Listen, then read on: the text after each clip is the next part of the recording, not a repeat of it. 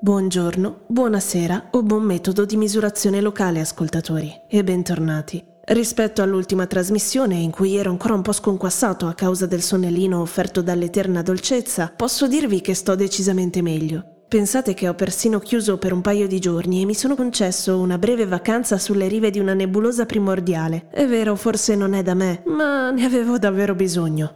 E in fondo la cosa importante è che ora sono tornato di nuovo qui, scattante e operativo. Qui dove? Come sempre, nella mia stazione di servizio ai limiti dell'universo. Bentornati all'ultima stazione.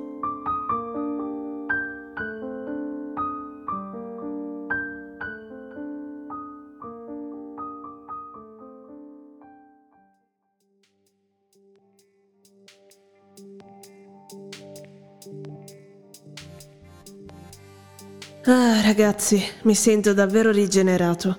Ho passato questi giorni di vacanza ad abbuffarmi di radici di foliante, una prelibatezza autoctona della nebulosa che mi ha ospitato per queste unità di tempo, a sorseggiare Space dai Kiri, ad ascoltare musica dal vivo. I localini delle rive erano pieni di musicanti che si dilettavano in improvvisazioni sapienti e poi, lo ammetto, ho anche fatto qualche scoperta. Niente di incredibile almeno al momento e spero di non ritrovarmi di nuovo in una situazione come quella del bavetta. Vi spiego meglio. Me ne stavo spaparanzato a riva e per non annoiarmi ho iniziato ad addentrarmi nelle pagine di Unipedia, la grande enciclopedia universale della Uninet, specialmente nella sezione furti irrisolti ai bordi dell'universo.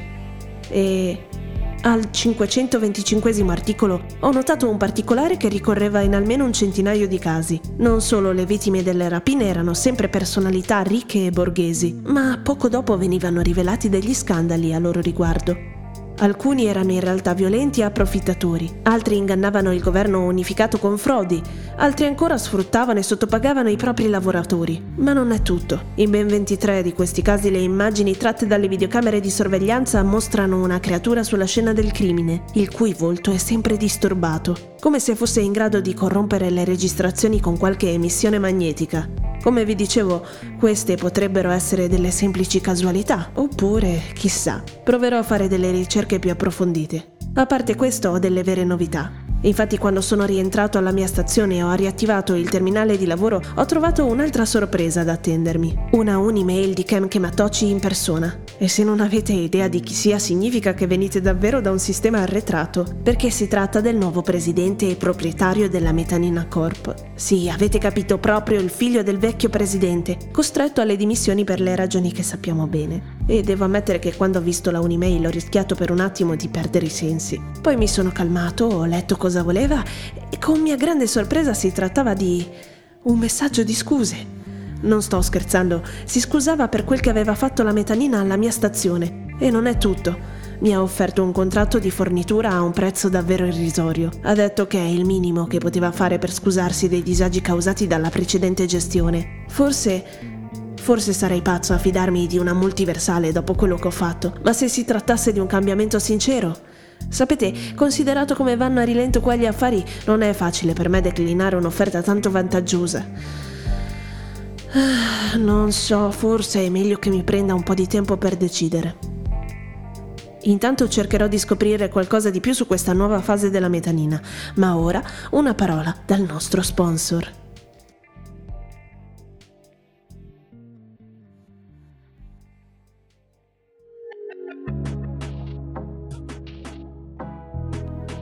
Già.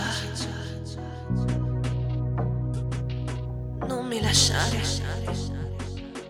Ho voglia di te. E tu? Presto anche tu avrai voglia di me, grazie a Ho voglia di te, il primo infuso di te che è un vero e proprio filtro d'amore. Ne basta una tazza e nessuna creatura dell'universo potrà resistervi, perché ricordate, non c'è due senza te.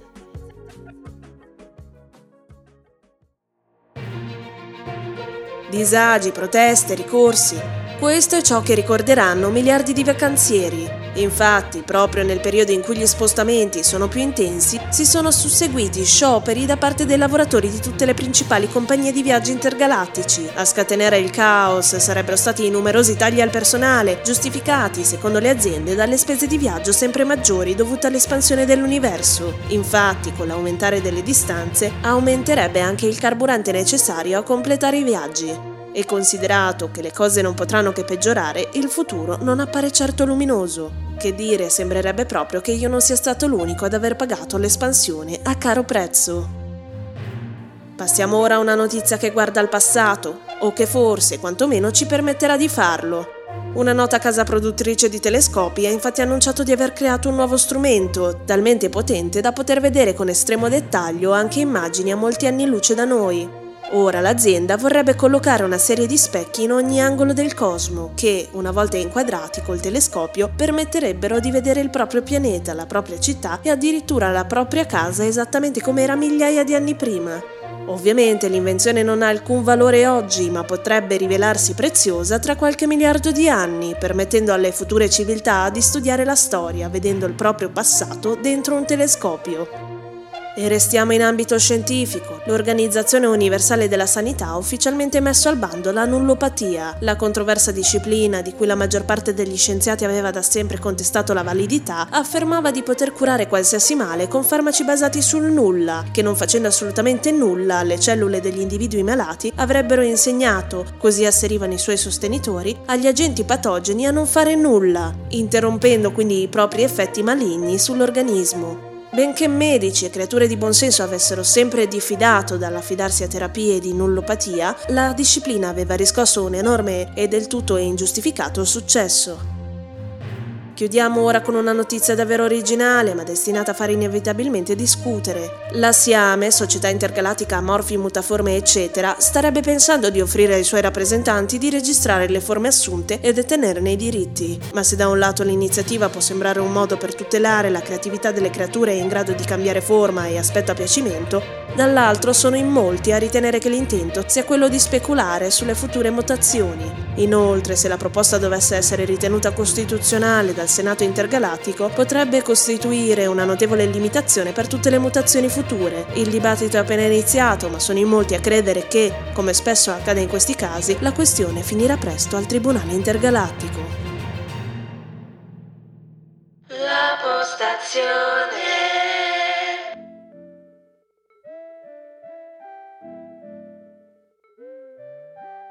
E ora, prima di passare alla storia del giorno, torna uno dei miei format preferiti perché mi offre l'opportunità di comunicare direttamente con alcuni di voi. È il momento della postazione.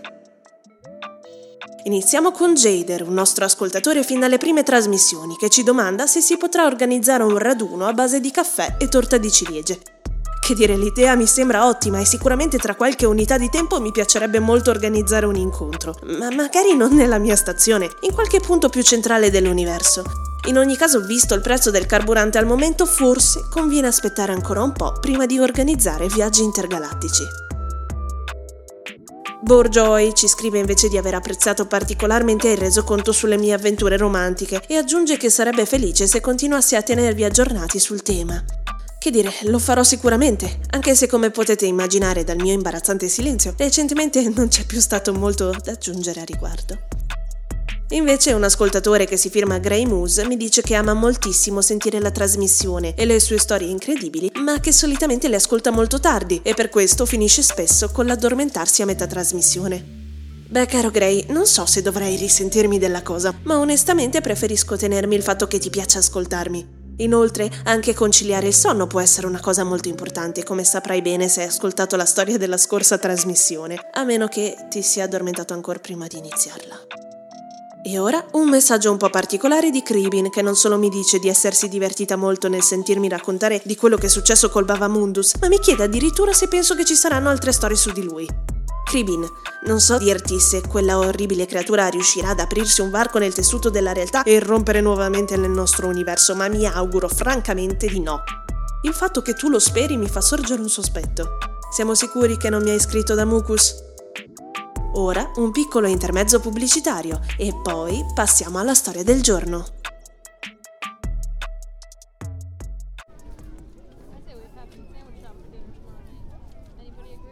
Quest'anno mio padre mi ha regalato uno yacht per salvare i tropici.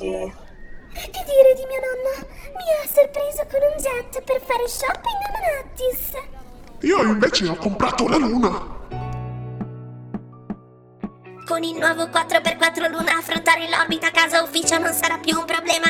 Tua da 32.000 unicoin.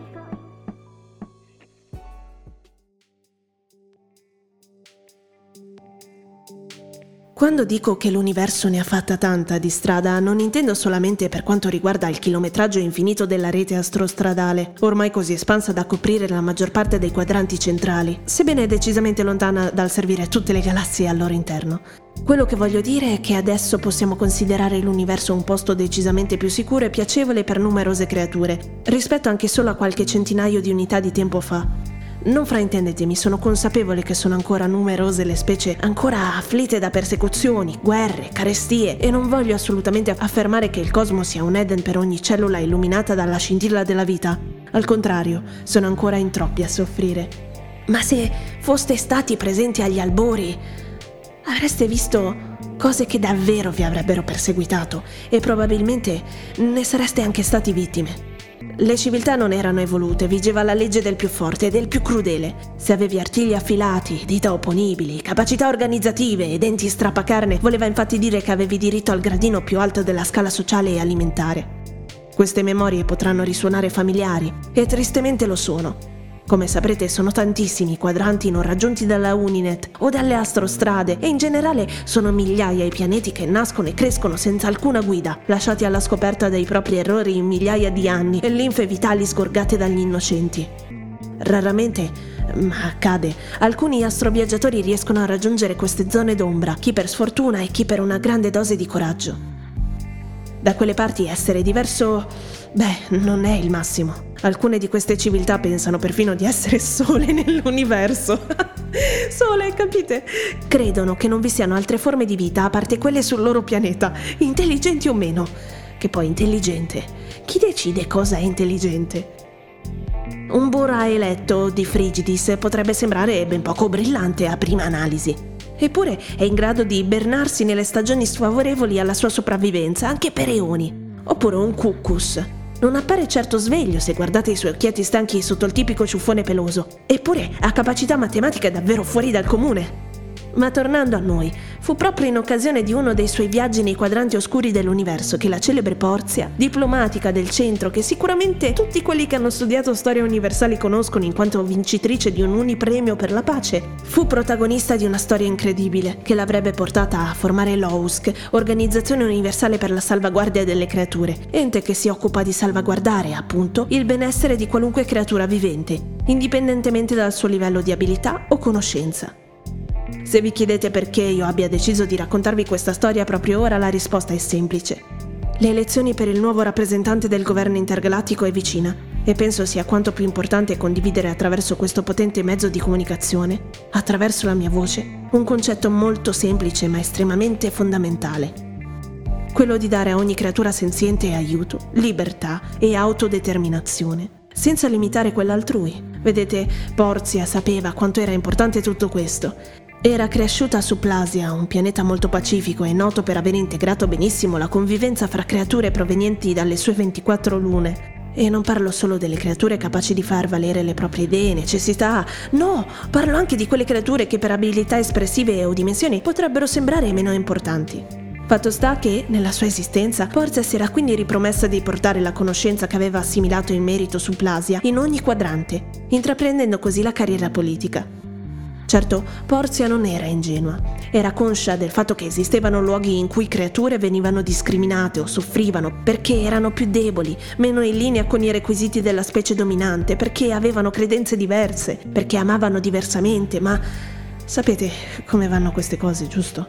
Non capiamo la sofferenza fino a che non ne siamo parte o testimoni in prima persona. Fatto sta che Porzia, che era appunto molto interessata a rendere l'universo un posto migliore, decise di recarsi in viaggio verso i quadranti isolati, quelli che ancora non erano entrati in contatto con quelli più civilizzati del centro. Il viaggio fu duro e faticoso e ovviamente lungo, anche se grazie a delle tecnologie poco sicure fu anche più breve del previsto. Erano pochi i metodi per raggiungere quelle zone, ma chi aveva conoscenza nei giri giusti poteva trovare degli smuggler, così venivano chiamati, che per prezzi folli e poche sicurezze avrebbero accompagnato il coraggioso viaggiatore. Con la bussola interna completamente sfasata e l'orologio mentale impazzito per il cambio di quadrante, Porzia raggiunse finalmente i confini di KHDBU 829, un anfratto giovane e insolente del cosmo. Il pianeta più avanzato del settore si chiamava Moralis, una sfera luminosa e desertica, in cui alti grattacieli si mimetizzavano nell'orizzonte. Su Moralis, Porzia si dovette confondere come una garinzea, la specie dominante del pianeta. Niente di difficile, grazie a qualche protesi ben applicata e uno studio della cultura del pianeta. Porzia aveva selezionato infatti Moralis non solo perché perfetta per lo studio, ma anche perché i garinzei rassomigliavano molto agli edemi, di cui faceva parte Porzia, a parte delle differenze negli orifizi uditivi e il colorito tendente a rosa. La società di Moralis, il cui fulcro viveva nella sua capitale A899, era esattamente come Porzia la immaginava. Un governo di pochi, composto solo da garinzei, Economia favorevole solo per chi faceva parte della fetta di società più ambiente, una costante ricerca di espansione sui pianeti più vicini, uno sfruttamento di risorse poco attento alla preservazione delle stesse e un'alimentazione basata sulle specie più deboli. Per Porzia questo fu inizialmente lo shock più grande. Nel centro dell'universo questa pratica era ormai vietata da eoni. Penso di avervelo accennato che da quelle parti, ma anche dalle mie, non si alimentano di creature senzienti, in grado di provare dolore, Abbiamo sviluppato tecnologie all'avanguardia e, indovinate un po', proprio in seguito alle ricerche di Porzia su Moralis. Ovunque si girasse c'erano ricette raffinate, manicaretti profumati, glasse colanti e pubblicità che invitavano alla degustazione. Tutti li si cibavano di quelle pietanze create con la polpa di toccherini desertici, di aramastei di radura e voloni acquiferi, sebbene fossero consapevoli che l'unica differenza fra quelle specie e la loro non era altro che la forza di difendersi. Porzia era inorridita dalla freddezza con cui i Garenzei si cibavano delle altre creature, egualmente importanti nel grande sistema delle cose, egualmente sofferenti. Parlando con le persone sul pianeta sembrava che fossero tutti unanimi nel dichiarare che ne avevano tutto il diritto. Erano in fondo le creature più intelligenti e forti del pianeta. Si erano sviluppati combattendo contro quelle creature, utilizzandone le pelli per ripararsi dai raggi cosmici e mangiandone le carni per sostentarsi. A nulla importavano le domande eh, di Porzia su quanto fosse giusto che continuassero così. Ora che erano consapevoli ed evoluti, che potevano vivere senza alimentare quella catena di dolore, ora che tessuti creati ad hoc erano stati inventati per proteggere dai venti e dai raggi. Come vi dicevo, non capiamo e accettiamo il dolore finché non tocca a noi. E il dolore arrivò per i Garinzei sotto forma della nave interquadrantica Zakaris, modello Polomia 78 Macellum, una delle astronavi da macello più sanguinolente, dotata di laser deliofilizzanti e produttrice di anelli paralizzanti a diffusione. Pensate che la produzione di questo mezzo di macello è vietata nella maggior parte dei quadranti, sia per il suo arsenale sia per il suo alto tasso di inquinamento. A bordo della Zacharis, la flotta di espansione dell'impero di Fenne, lo spietato Polanchi a capo della società dei Foro, qualche costellazione più in là. Lo chiamo spietato, ma forse questo è un termine che avrei dovuto utilizzare anche per i Garinzei perché in fondo i polanchi capitanati da Fennec non fecero poi nulla di diverso da loro. I polanchi erano una specie giovane che grazie alle proprie fauci dilanianti e un intelletto in grado di far veder loro fino a nove dimensioni era riuscita a prendere il potere sul suo asteroide. Soprattutto era una specie molto, molto amante di carne rosa, come quella dei Carinzei. Per questo, quando raggiunsero Moralis e videro dal ravvicinatore visivo la popolazione del pianeta, decisero di trasformarlo in uno dei numerosi allevamenti di carne rosa che già avevano instaurato nel loro viaggio intergalattico. In fondo, erano più intelligenti dei Garinzei, tanto da aver sviluppato una nave da guerra imbattibile e invisibile a chi non fosse in grado di vederne tutte e nove le dimensioni, e anche più forti, con quei denti perfetti per macinarli. Bastò premere il pulsante della nave e il produttore di anelli paralizzanti a diffusione emise le sue vibrazioni. Chiunque fosse presente su Moralis in quel momento venne colpito e si trovò all'improvviso immobile. Chiunque, tranne Porzia, che col suo unico orifizio uditivo non fu in grado di captare la frequenza in maniera abbastanza forte da immobilizzarla. Mentre le creature intorno a lei cadevano a terra come moschedi elettrificati, Porzia vide la grossa nave da guerra che finalmente si era resa visibile all'avvicinarsi dell'atmosfera. L'ombra enorme e oscura ricadde sulla città come un drappeggio di morte. Muovendo le sue zampe il più velocemente possibile, Appiattendosi contro i muri delle vie per non farsi notare dai militanti scesi dalle navi per organizzare il macello, Porzia raggiunse miracolosamente il suo ovo motore, un piccolo globo metallico che il suo smuggler aveva lasciato per lei in un punto nascosto della città, in modo da consentirle di abbandonare il pianeta nel caso di emergenza. Gli addetti alla raccolta, discesi sul pianeta, intanto si sollazzavano divorando alcuni degli immobili Garinzei, un piccolo premio per il viaggio effettuato, preparandosi a trasportare i primi lotti di carne nel macello sulla Zacharis. Porzi aspettò la notte per levarsi nell'atmosfera con il suo motore e nell'attesa l'unica cosa che riempì il silenzio irreale della città immobilizzata era il suono metallico dell'impianto di macello là, su nel cielo.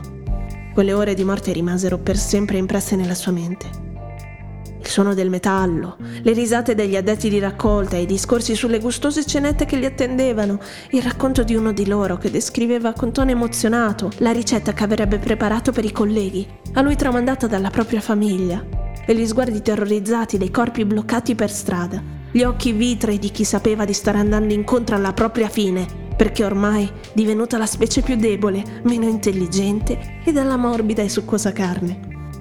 Nel metallo sicuro del suo uovo motore, Porzia si librò nell'aria, sfrecciando il più lontano possibile da Moralis, diretta verso la base degli smuggler più vicina. Non dimenticò mai ciò a cui aveva assistito e decise di istituire l'OSC, impegnandosi per la durata di tutta la sua esistenza nel proteggere ogni creatura. Perché in fondo, come diceva Porzia nelle sue conferenze, l'unica creatura che merita di soffrire è chi sceglie di farne soffrire un'altra, perché ne ha il semplice potere.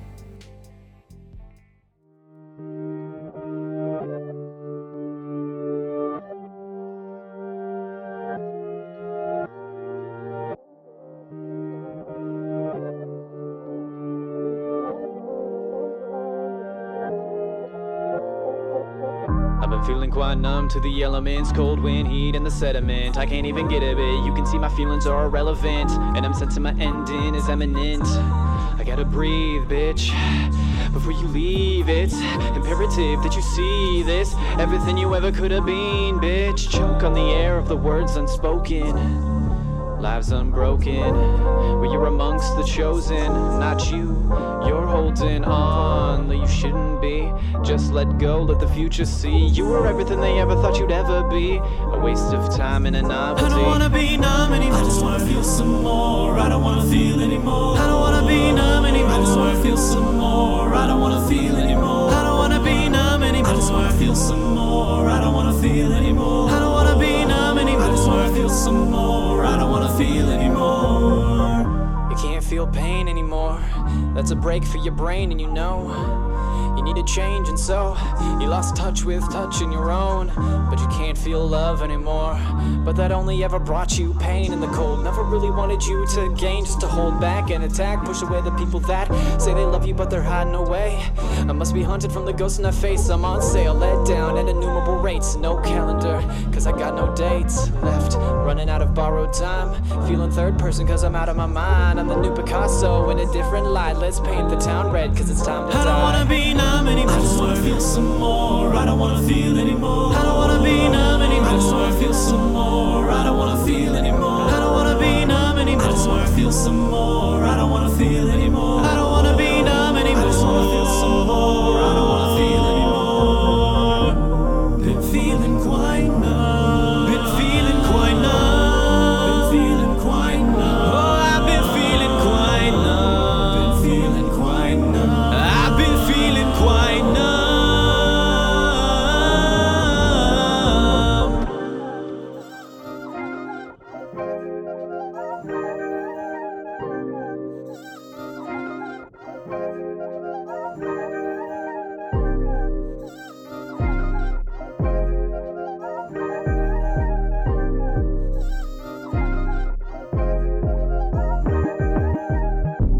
sun hit my eyes, I don't even blink.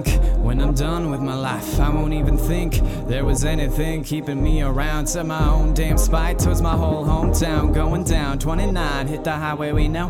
46, filled a bit with some tractors and corn in the morning. We was driving trying to figure out life, but we got caught up in the fields of self destruction and strife. It's a generational, got passed down in the seeds that they sowed in me. I ain't proud, it's my mark though. Struck across my heart though. Fuck my ancestors for bringing me to fucking start though. I've known lots of people in my time, but I never had the mind to be keeping them around. If they're lacking on my kind, everybody loves to go. When you're burned enough, you know you keep your whole damn hand off the whole damn stove. But I never learned my lesson. My hand is charred enough to be mistaken for a Wesson. Smith into an imitation, that's your first impression. Cold may be my name, but depression's my profession. Hey yo. I'm a crash test dummy. I don't feel a thing, but I'm still trying something. Throw me through the windshield and I'll still keep running. Curse to fucking Rome till I die and I turn to nothing.